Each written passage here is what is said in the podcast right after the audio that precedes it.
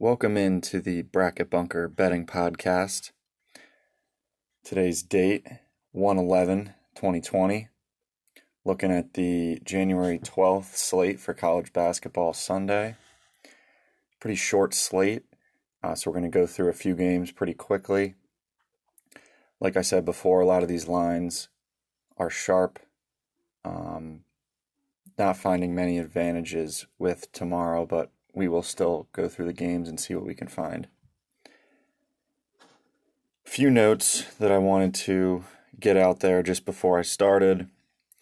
I'm using KenPom a lot on this podcast, and that's because KenPom actually sets the lines for Vegas. They use his projection for the opening lines, uh, whether it's spread or over under total points um, and he gives a percentage chance for each team to win, uh, which you can correlate with the money line as well um, to see if how far the money line is off for each game. We can get into that a little bit more uh, in a later a later time. Um, so the really the goal of the podcast is to get ahead of the sharp line movement. Um, so just projecting out what the line is, what it's going to be, um, this doesn't necessarily mean these are, you know, um, golden locked plays or anything like that. Um, it's just getting ahead of the market. And really, what you can do is you can actually, you know, bet the other side if, if it moved too much.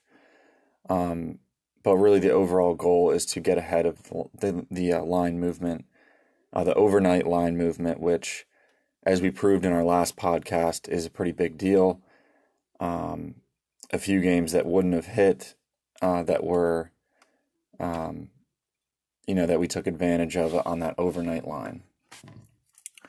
Uh, so right now, we're looking at Michigan State at Purdue. We're looking at a line of Michigan State minus three over under 135. Looks like it opened at two and a half. It's been bet up to three. Uh, this is a little bit of a weird spot for Purdue coming off two losses on the road, one to Michigan in double overtime. Uh, Purdue, right now, without one of their best players, Matt Haarms, uh, for the second half of last game. We'll see if he's um, healthy enough for this game. That's going to be something you're going to want to monitor. Um, this isn't a game that I would bet pre flop. I would have to see where the line takes us. Um, KenPom has Michigan State winning this game by three. That's right where the line sits. Um, so there's there's nothing really there that I would uh, that I would want to back. Michigan State's going to be a very public, um, heavy public team tomorrow um, against Purdue. And the over under is also interesting. Um, if I had to pick, I would I would take the under, but I want to see where this total goes. I think it could even go up after these two teams um, had two higher scoring games in Purdue losing 84 to 78 and Michigan State uh, winning 74 to 58. So Michigan State has been putting up points. Um, now they have to go on the road for the first time in six games. It's going to be a tough atmosphere. Um, even though you know Michigan State likes to push the pace, um, I think Purdue, being at home in front of their home crowd, gets pretty crazy there. They're one of the uh, slowest adjusted tempo teams in the country, um, so I could definitely see this one going under. But I want to see where the line movement takes us with the public. Hopefully, the sharps don't get involved too early here with the under. Wichita State laying two points on the road at Connecticut, uh, 12 p.m. Eastern Time. And this is an interesting game because Wichita State's coming off one of their biggest wins um, as a program, beating a ranked team at home. Uh, it's something that Gregg Marshall has been, you know, trying to have these high marquee games in Wichita um, to show to show that they, you know, they can prove themselves and they can be a tournament team. It's a little bit of a weird spot for them going into Connecticut. Um, they're going to be the public favorite here of only two points uh, getting about 92% of the action at the moment. Um, I would have to lean uh, Connecticut here. I would want to see where the line goes in this one as well, though. With the public perception on Wichita, I think that you could see this get out to three, possibly. Um, so I think that'll be interesting to monitor. Um, Connecticut coming off a win at home, you know, gaining a little bit of confidence. Um, they do have the athletes, they have a good defense, they like to slow it down. Um, so, you know, I could see this game being pretty low scoring as well.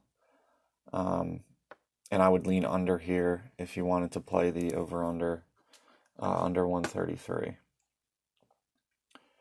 Next game is Michigan at Minnesota at 1 p.m. Eastern.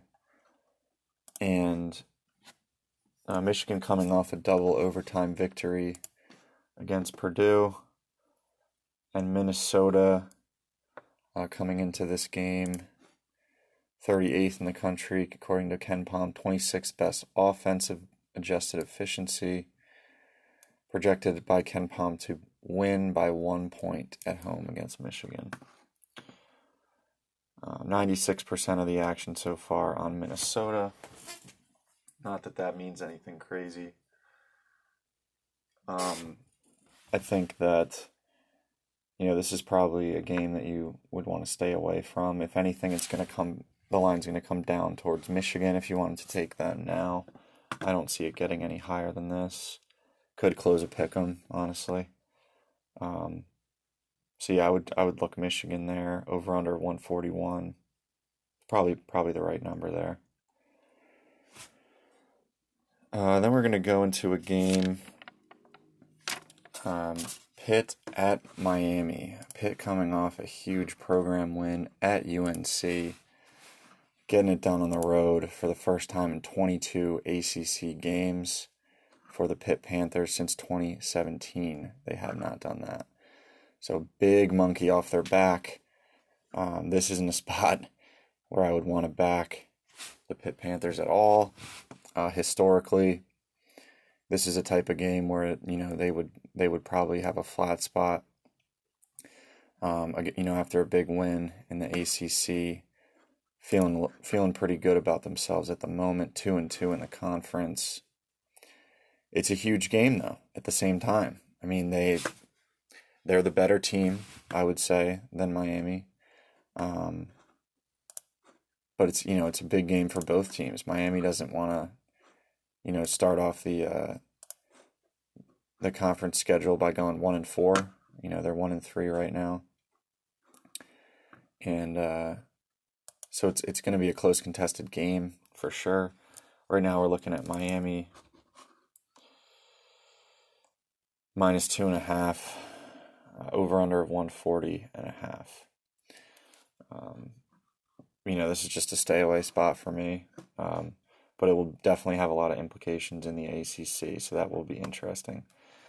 Uh, next up, we have Arizona at Oregon State, 10 p.m. on Sunday. Arizona laying four points, Oregon State at home. Um, Oregon State off a loss to Arizona State at home. Um, you know they were five and a half point favorites in that game. They they definitely should have won, um, but they ended up lo- blowing it uh, in the end and losing that game. Same thing with Arizona. They blew a lead to um, they blew a lead to Oregon and lost by one in overtime. So I think there's going to be a lot of people looking to bet Arizona in this spot. Um, you know, people that are going to say, oh, Arizona's not going to lose two in a row to Oregon and then Oregon State.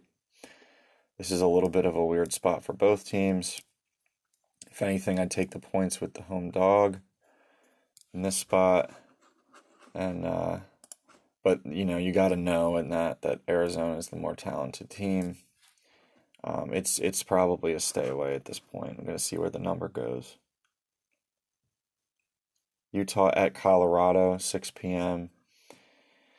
Utah, um, Utah is an interesting team because they beat Kentucky on a neutral floor earlier in the year.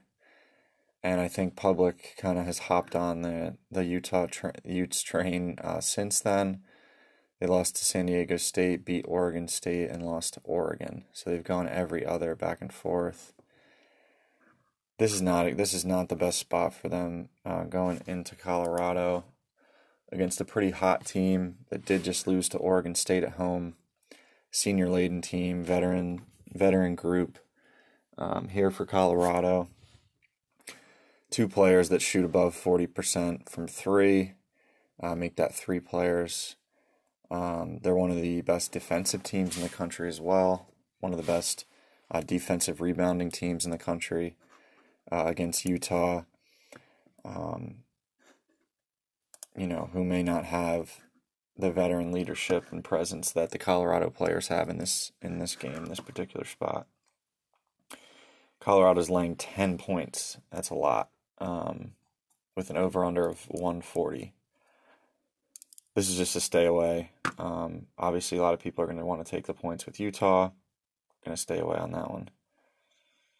Uh, then we have two interesting games Wright State at Illinois Chicago and Northern Kentucky at IUPUI.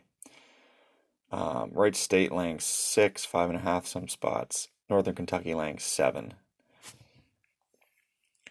Um, both of these, you know, home teams not have not fared well this season.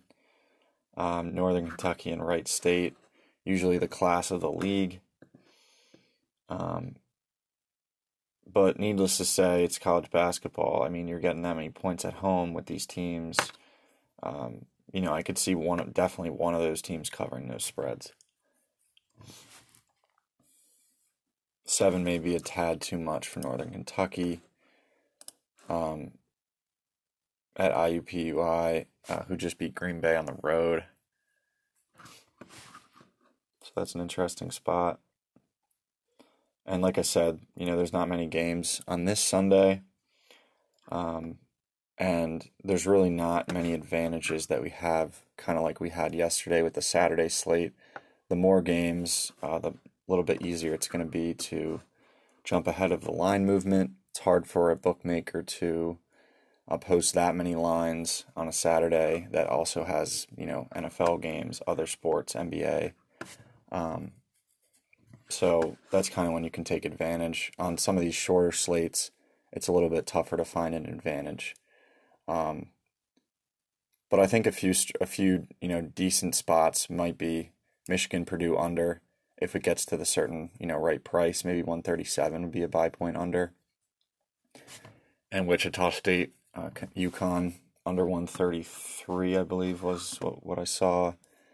I think would be a play. Um, and then taking UConn with the points once it maybe gets up to three, I think would be a buy point there.